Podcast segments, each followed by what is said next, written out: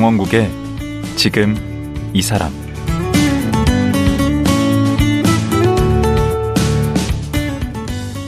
안녕하세요. 강원국입니다.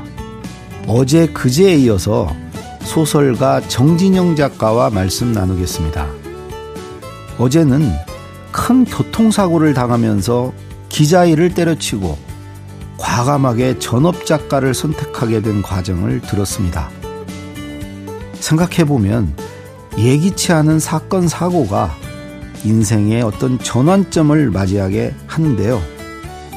그리고 그 변화를 선택하고 지탱할 용기는 늘 내가 만난 사람에게서 오는 경우가 많습니다. 정 작가에게는 그런 아내가 있었고 어머니가 있었다고 합니다. 그리고 그 얘기를 본인이 좋아하는 술안주와 함께 책으로 엮어냈습니다. 안주와 사랑. 함께 들어보시죠.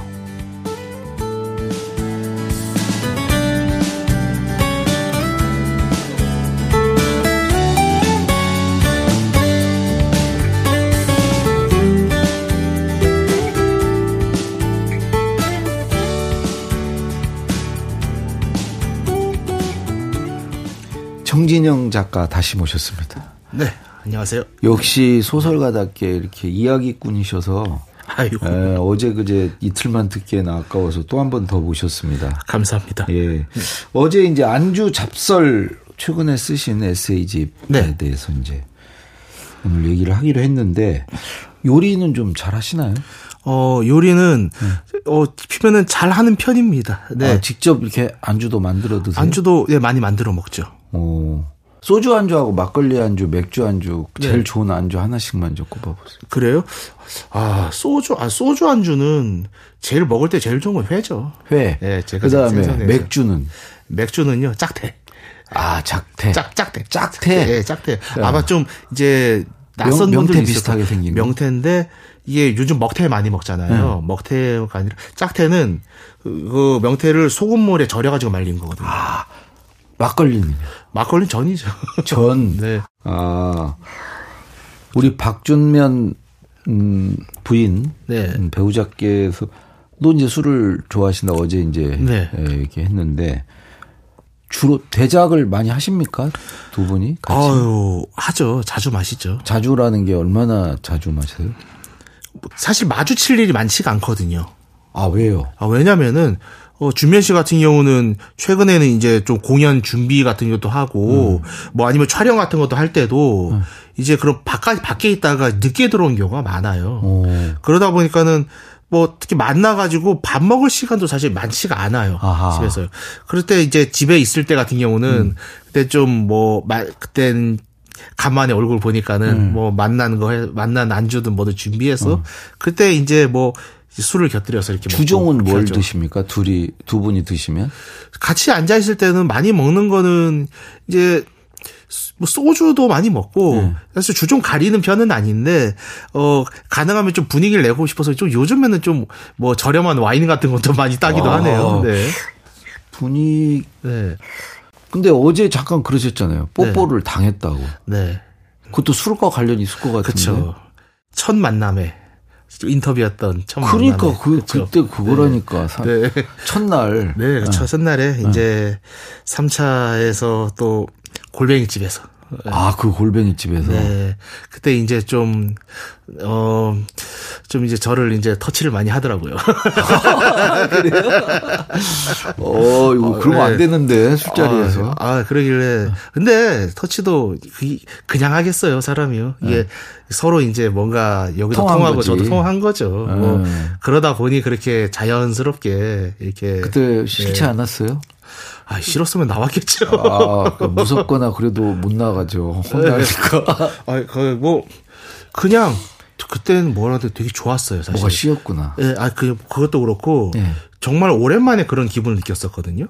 그러니까 아. 제가 사실 연애를 좀 첫사랑을 되게 오래 했었어요. 한 거의 20대 전부를 거의 연애를 했었거든요. 20대 내내 연애를 했어요. 연, 연애를, 첫사랑 되게 오래 연애를 했어요. 박준면 씨도 아시고 아, 잘 알아요. 아, 잘, 너무 잘 압니다. 얘기해도 괜찮습니다. 아. 저기, 예.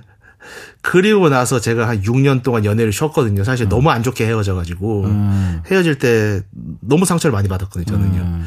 근데 정말로 순수하게 음. 아, 저 사람이 누가 나를 지금 저 사람이 나를 좋아하고 있구나 음. 나한테 호감을 가지고 있구나 나를 간을 보고 간을 보는 게 아니라 음. 저 사람은 순수하게 나란 사람한테 관심을 가지고 좋아하고 있구나라는 거를 너무나 오랜만에 느꼈었어요 아, 그날요. 그분은 그러실 것 같아. 성격이 음. 화끈하실 것 그래 같아. 맞아 화끈하거든요 음. 그런 거에서 그래서 정말 재는 게 아무것도 없더라고요. 그러니까 예를 들어 소개팅 같은 거 하면은 이미 거기서 서로 막 이렇게 간을 보잖아요. 막 음. 그뭐 그런 경제적으로는 어느 정도 될까 뭐 여러 가지 뭐 말하면서 어디 사냐 물어보면 그러면 대강 뭐 아파트가 몇 평에 살까 뭐뭐 계산기 두드리로 네.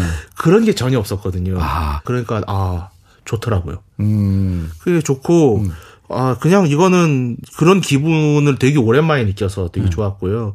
그렇게 해서 또 뭐 한 뭐 한두 번 더 만나고 보니까는 네. 뭐뭐 망설일 이유가 있나? 그럼 뭐, 몇번 만남 만에 결혼을 결심한 거예요? 뭐 서로 기억이 다르긴 한데 네. 어, 뭐 준매 씨는 뭐 세 번 이렇게 얘기를 하는데 뭐 저도 그냥 세 번이라고 생각을 할게요. 그러면 누가 프로포즈는 한 제가? 했죠. 아하. 프로포즈라기보다는 그냥 그랬어요. 음. 만난 다음에 아 그냥 우리 같이 삽시다. 살자. 어. 아. 근데 얼마나 당황스러워요. 그 말을 듣는 사람은요. 음. 나는 그냥 뭐 내가 물론 좋아서 이렇게 뭐 연애를 뭐 하긴 하지만은 음. 저 상대방은 연애를 넘어서 갑자기 뭐 살자 뭐 이렇게 나오는데 당황스러워 하죠. 음. 그게 몇년 전이죠? 그게 2014년이니까 한 9년 전이네요. 그때도 이미 박준면 네. 배우는 유명하지 않았나? 아, 그렇죠. 그랬었죠. 네. 그 옷다 대고 이렇게 막 그 아니 우리 정 작가님은 소설로 뜨지 않았을 때 아니에요.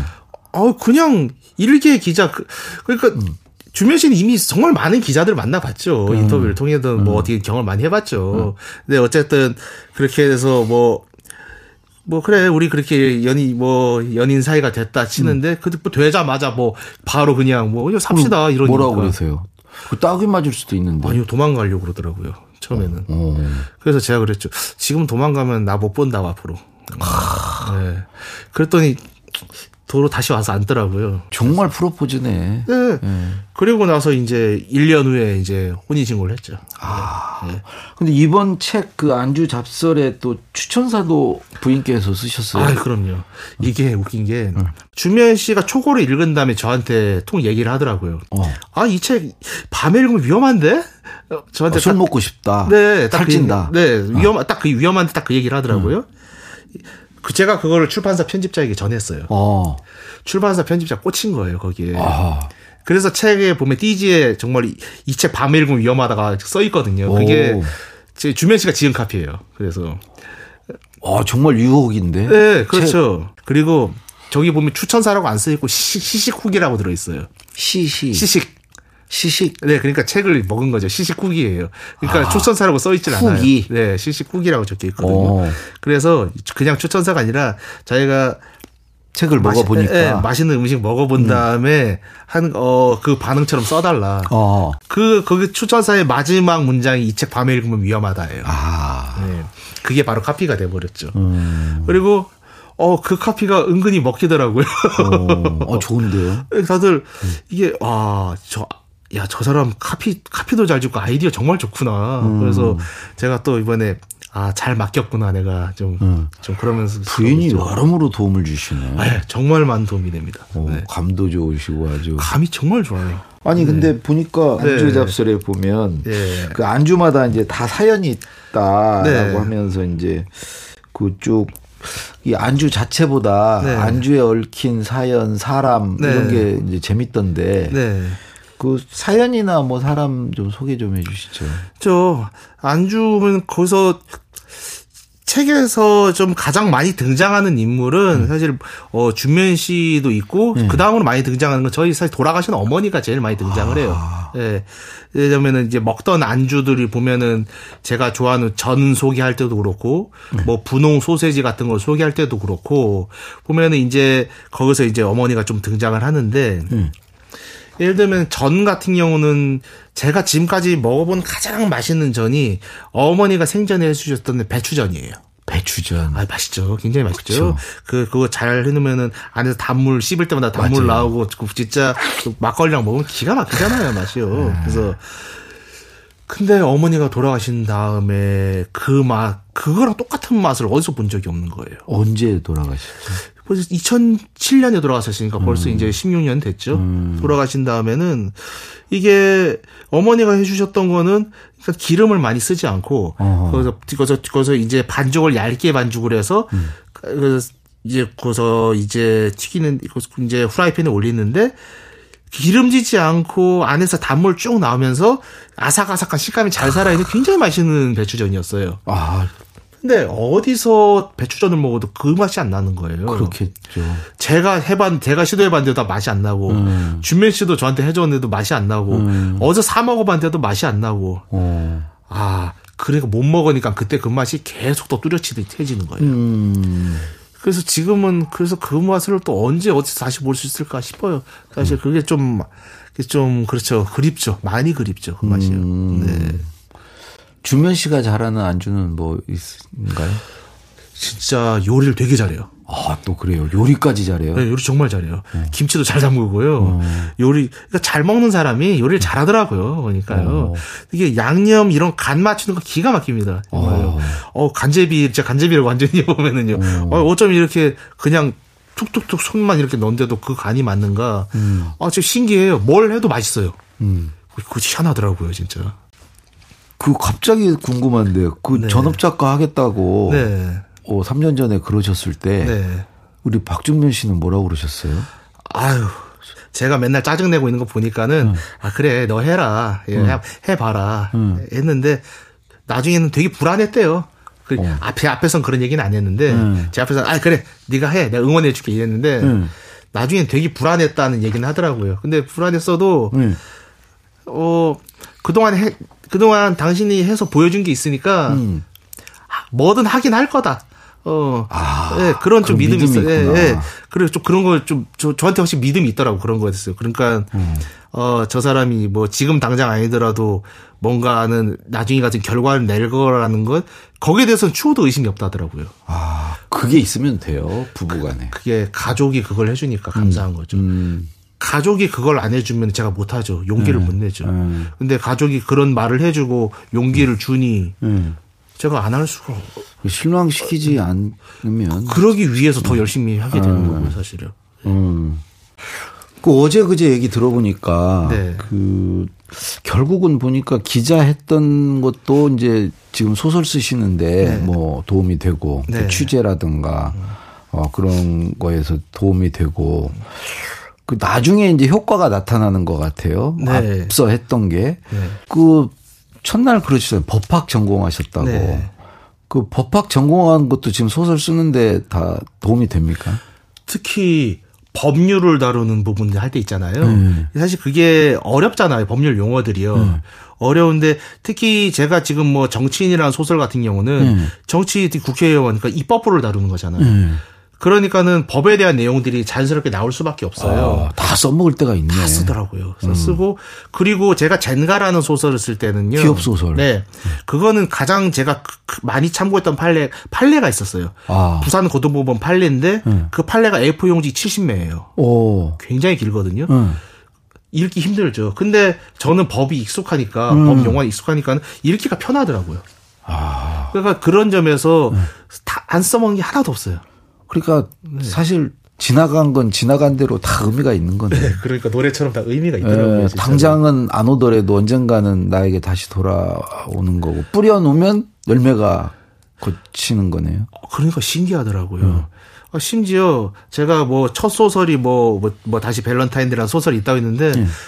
그것도 히트는 전혀 못 쳤지만은 쓴 지 20년 만에 책으로 나왔었어요. 또 그게 저기 이제 대학 때 쓰셨다는. 네. 그래서 그때 상을 받긴 했는데 네. 아무 일도 일어나지 않은. 아무 일도 일어나지 않았는데 음. 그 책이 뒤늦게 한 20년 지나가지고 그냥 뒤늦게 책이 나왔어요. 그것도요. 물론 전혀 반향을 못 일으키긴 했지만은 야, 어쨌든 책으로 나왔다는 게 네. 야, 이, 책- 야 이게 나오네.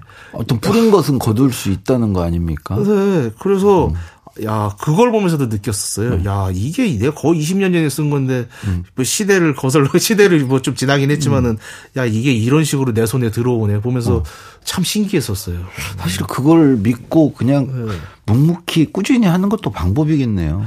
그렇죠. 그리고, 그런 과정에서 좀 응원이 필요하죠.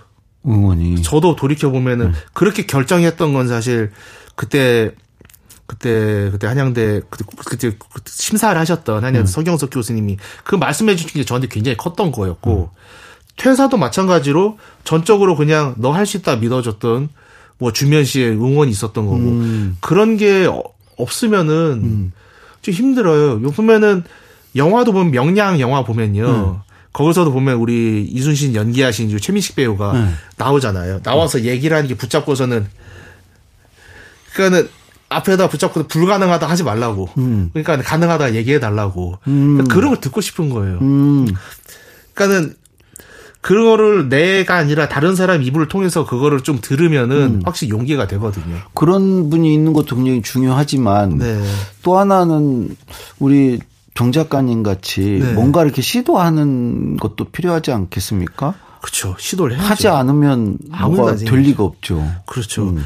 그러니까 가장 큰 게 시작이 반이라고 하잖아요. 음. 저는 저걸 시작은 반이 아니라 더 이상인 것 같아요. 어. 일단은 다들 머뭇머뭇거리잖아요. 음. 머뭇머뭇거리고 결국은 아, 난 그때 제가 어 주변에서 보면 저를 보면서 나도 이제 소설 쓰고 싶었다 이런 말은 되게 많아요. 음. 그럼 저는 하는 말이 그거예요. 왜 안 쓰셨어요? 또 이렇게 얘기하죠. 내가 쓰, 써버리면 이거 뭐열 권도 나온다. 그렇죠. 정말. 그럼 쓰셔야 된다고. 음. 지금도 쓰시라고. 음. 이렇게 하면 그냥 시간 지나간다고. 음. 어, 그냥 쓰는 것과 쓰지 않고 그렇게 하는 거는 가만히 그냥 넘어가는 거랑 천지 차이라고. 한 글자로 시작을 하시라고. 그 쓰려는 분들한테는 네. 그 일단 시작하라 일단 말고 시- 뭐 네. 이렇게 좀 권면의 얘기가 뭐 없을까요? 아, 또 하나 있는 게 네. 일단 시작하신 분들에게 또 가장 이제 딜레마가 그거죠. 음. 정말 어, 첫 부분만 명작인 소설들이 해요? 너무 많아요. 그러니까는 끝을 못 내는 거예요. 그렇죠. 그게 어렵죠. 왜 그러냐면 어떻게 끝낼지 생각을 안 하는 거예요. 어. 저는 반대거든요. 쓸 때요. 네. 저는 소설 쓸 때 항상 마지막 장면부터 써요. 아, 그래서 어젠가 그제 그 뒤가 더 좋다고 네, 그렇게 얘기하시죠. 네, 그러니까 이런 거예요. 저는 이제 항상 소설 쓸 때 저 멀리 나무 하나를 생각을 해둬요. 근데 그 목표거든요. 음. 저거 그럼 저것만 보고 가는 거예요. 그러면 뭐 지그재그로 갔든 어떻게 가든 거기에만 딱 따라가면은 어. 이야기가 만들어져요. 어허. 그러니까 결말을 먼저 써놓고 하세요? 그러니까 사람마다 차이가 있긴 해. 저는 항상 그래요. 어. 전 항상 결말이 먼 제일 먼저 제일 먼저 결말을 써요. 그 다음에 또 주의하는 게 뭐가 있어요? 그리고 그걸 따라서 믿고 가야죠. 어떤 분들 보면 뭐 이렇게 제목을 미리 정해놓고 음. 저도 그래요. 제목은 항상 미리 정해요. 저도. 아, 그러니까 사람마다 좀 차이가 있긴 한데 음. 제가 먼저 정하는 거는 제목 그러니까 제목은 가제죠. 음. 가제긴 한데 가제를 항상 정하고 그리고 마지막을 그러니까 처음과 끝인 거죠. 아 그러네. 처음과 끝을 그걸 설정을 해놓고. 하면 되겠네. 그렇죠. 그리고 그걸 어, 떻게 이어가느냐가 그걸 흥미롭게 이어가면 소설이 되는 거거든요. 음. 어, 거기에 두- 등장 인물들이 중요하지 않습니까? 아, 그럼요. 소설은 굉장히 중요하죠. 등장 인물들도요. 어때야 돼요 등장 인물은? 그러니까 등장 인물들은요. 소설은요. 네. 어, 가장 제가 봤을 때 쉬운 방법은 등장 인물을 극한 상황으로 몰아넣는 거예요. 아, 극한 상황을 몰아넣으면은 음. 그 극한 상황을 벗어나기 위해서 무슨 짓이든 하거든요. 아 그 과정이 이제 소설이 되는구나. 그렇죠. 그럼 이야기가 만들어지더라고요. 저는 그렇습니다. 음. 네. 그 이게 그렇잖아요. 뭐 내가 오늘 일어나 가지고 아 오늘 좋았습니다. 하루 종일 뭐 일기 뭐 오늘 잘안 먹고 되지. 잘 썼으면 그건 이- 소설이 아니거든요. 음, 소설은 결국은 갈등을 어떻게 해서 표현하는 얘기인데 음. 그 갈등이 가장 격화되는 순간에 그 사람이 극단적인 상황이잖아요. 음. 그러니까는 뭐 예를 들면 뭐 젠가 같은 경우도 보면은 그 처음에 등장한 인물이 갑자기 그냥 뭐 수천만 원을 물어줘야 될 상황이 오게 된 거죠. 그런 극단적인 상황이 오게 된 거예요. 아. 근데 거기서부터 모든 이야기가 시작이 되거든요. 그렇다고 너무 극단적이면 현실성이 좀 떨어져서 그럴 수 있잖아요. 아, 그 대신 거기서 그 조절을 하는 거죠. 아, 네. 힘 조절을. 그렇죠. 거기서 수천만 원은 왜 그렇게 된 거냐면 그 양반이 그, 아니 그 양반이 그 등장 인물이 음. 자기가 발주에 실수를 해가지고 회사에 손해를 끼친 거예요. 자기 실수로요. 좀 개연성이 있어야 그다 돼. 개연성이 있어야 되는 거죠. 네. 그리고 실제 사례를 갖다 쓴 거였고요. 음, 그러니까 제가 찾는 거는 실제 사례 판례들을 좀 많이 찾아요. 음. 왜냐하면 판례는 개- 이거는 정말 객관적인 아, 사실이잖아요. 좋은 거네 판례. 객관적인 사실이잖아요, 아주. 그것도 극단 좀 극한적인 측면이 있잖아요. 판례에 나오는 것. 거기 사실관계들이 그거만큼 확실하게 증명된 사실관계가 어디 있어요? 그렇죠. 그래서 전 판례 많이 참고해요. 야, 그거 소설가들 그, 네. 그 정말 좋은 팁인데. 어, 예. 많이 쓰세요. 판례. 거기다 예. 법학을 전공하셨으니 얼마나 그걸 잘 쓸 수 있겠어요. 그러니까는 그쵸. 그러면 네. 그제 그 처음 이제 글을 쓰시게 된게 네. 이제 작사를 하다 보니까 네, 그렇죠. 이거가 글이 되겠구나 네. 소설 한번 써볼까 했다는 거 아니에요? 예. 제가 보면 우리 작가님 뒤에 뭔가 뿌린 걸 거두는 걸 보면 네. 음악도 뭔가 앞으로 좀 일을 내실 것 같은데. 음악이요. 네. 이건 아 사실 가장 하고 싶은 음악인데 응. 너무 알겠더라고요. 아 음악은 음 재능 있는 사람이 하는 거구나. 아 음악은 그럼 문학은 재능이 없어도 되고. 아니요 문학에서도 네. 제가 봤을 때는 시나 단편 소설은 재능이 확실히 있어야 돼요. 음. 확실히 있어야지 감각이 있어야 돼요. 그거는요. 음. 그런 점에서 저는 어 그런 게 없는 사람도 도전할 수 있는 게 전 장편 소설이라고 생각을 해요. 앞으로는 네. 어제도 얘기했지만 그 OTT 시장 네. 그 장편 소설이 유망할 것 같은데. 그래서 장편. 소설 써야 합니다. 장편이 돈이 됩니다. 사실 장편 하나씩 안 갖고 있는 사람이 어디 있습니까 우리나라 네. 사람들 중에. 집에 가면 책 다 있잖아요, 또요. 아니 예, 예. 자기 삶이 자기 장편이죠. 그쵸. 아, 이것도 마찬가지예요. 다들 그렇게 얘기를 하잖아요. 그래서 아, 내 인생을 뭐 풀어내면 책이 10권이 나올 거다. 그럼요. 사실 10권 안 나와요. 왜냐면은 그냥 주저리 주저리 그 이야기만 이야기 이어지면은 그건 소설이 아니거든요. 음. 네. 아까 말씀드린 대로 내가 이 소설을 뭘 얘기할지가 정해져 있어야 되는데 어, 제목이 있어야 되는데. 무턱대고 그냥 딱 해서 아 나 먹고 쓰고 싶으니까 충동적으로 써, 썼을 때는 음. 쓰다 보면은 어 내가 뭘 쓰고 있는 거지 내가 뭘 위해 쓰고 있는 거지 뭘 위해 가고 있는 건지 그럼 거기서 멈춰버리는 거죠. 더 그래도 한못 권은 있을 거 아니에요 한 권은. 한 권이요? 사람마다. 음. 있는데 그거를 이제 누군가는 잘 쓸 수 누군가는 쓰려고 도전을 해보는 거고 좀 힘을 주세요 네. 그, 그런 분들에게. 일단 쓰셔야 된다니까요. 아. 쓰는데 그게 소설이 아니라도 상관없다는 거예요. 아. 자서전 좋잖아요. 음. 그러니까는 요즘 보면은 어 뭐 시골이나 이런 데서 어르신들 자서전 쓰기 이런 교육들을 꽤 하더라고요. 아 저도 가서 강의해요. 아 그렇죠. 아, 그러니까요. 아시잖아요. 네, 많이 해요 진짜. 그거 책 자체 지내고 싶으신 분들 정말 많아요. 그거 자체로 엄청 위로가 되잖아요. 자기 이야기 쓰는 거예요. 그러면 네. 쓰면서 치유받고 카타르시스를 느끼고 저도 화해하고 다. 네. 그렇죠. 저도 소설을 쓰면서 그랬거든요. 음. 저 같은 경우는 뭐 제가 가장 최근에 이거 최근작이죠. 음. 다섯 뭐 나보다 어렸던 엄마에게란 장편 소설이 어, 있는데, 그쵸. 네, 그 소설 같은 경우는 어, 제가 돌아가신 어머니에 대한 얘기예요. 음. 어머니에 대한 얘기고 제가 그거를 쓰면서 저는 이제 어머니가 왜 그랬을까, 어머니는 그때 무슨 생각이었을까를 조금 이해를 하게 된 거예요. AI 등장하고 AI 그런 등장하죠. 소설이죠. 예. 그러니까 그 어머니 어머니를 AI로 만들어서 그 AI인 어머니와 대화하는. 그렇죠. 네. 네, 맞습니다. 네. 그래서 그런 기술을 통해 가지고 또 뭘 할 수 있는지 좀 보여주고 싶은 것도 있었고 음. 그러면서 제가 그 소설을 소설을 쓰면서 소설의 소스는 뭐였냐면은 어머니가 생전에 남긴 일기장이었어요. 아. 일기장을 제가 어머니가 돌아가신 다음에 수습을 했는데 펼쳐 보지를 못했어요. 못 보겠더라고요. 음. 아. 가지고만 10년 이상을 다녔어요, 그냥요. 음. 그러다가 한 10년 넘게 한 11년, 12년 지났을 때쯤에 아, 이제는 펼쳐봐도 내가 괜찮겠다 싶어가지고 펼쳐 읽어봤죠. 아, 뭐든지 좀 묵혔다가 하시는군요. 그때는 못 읽겠더라고요. 어. 못 읽겠는데 읽어보니까는 제가 전혀 모르는 여자가 있더라고요.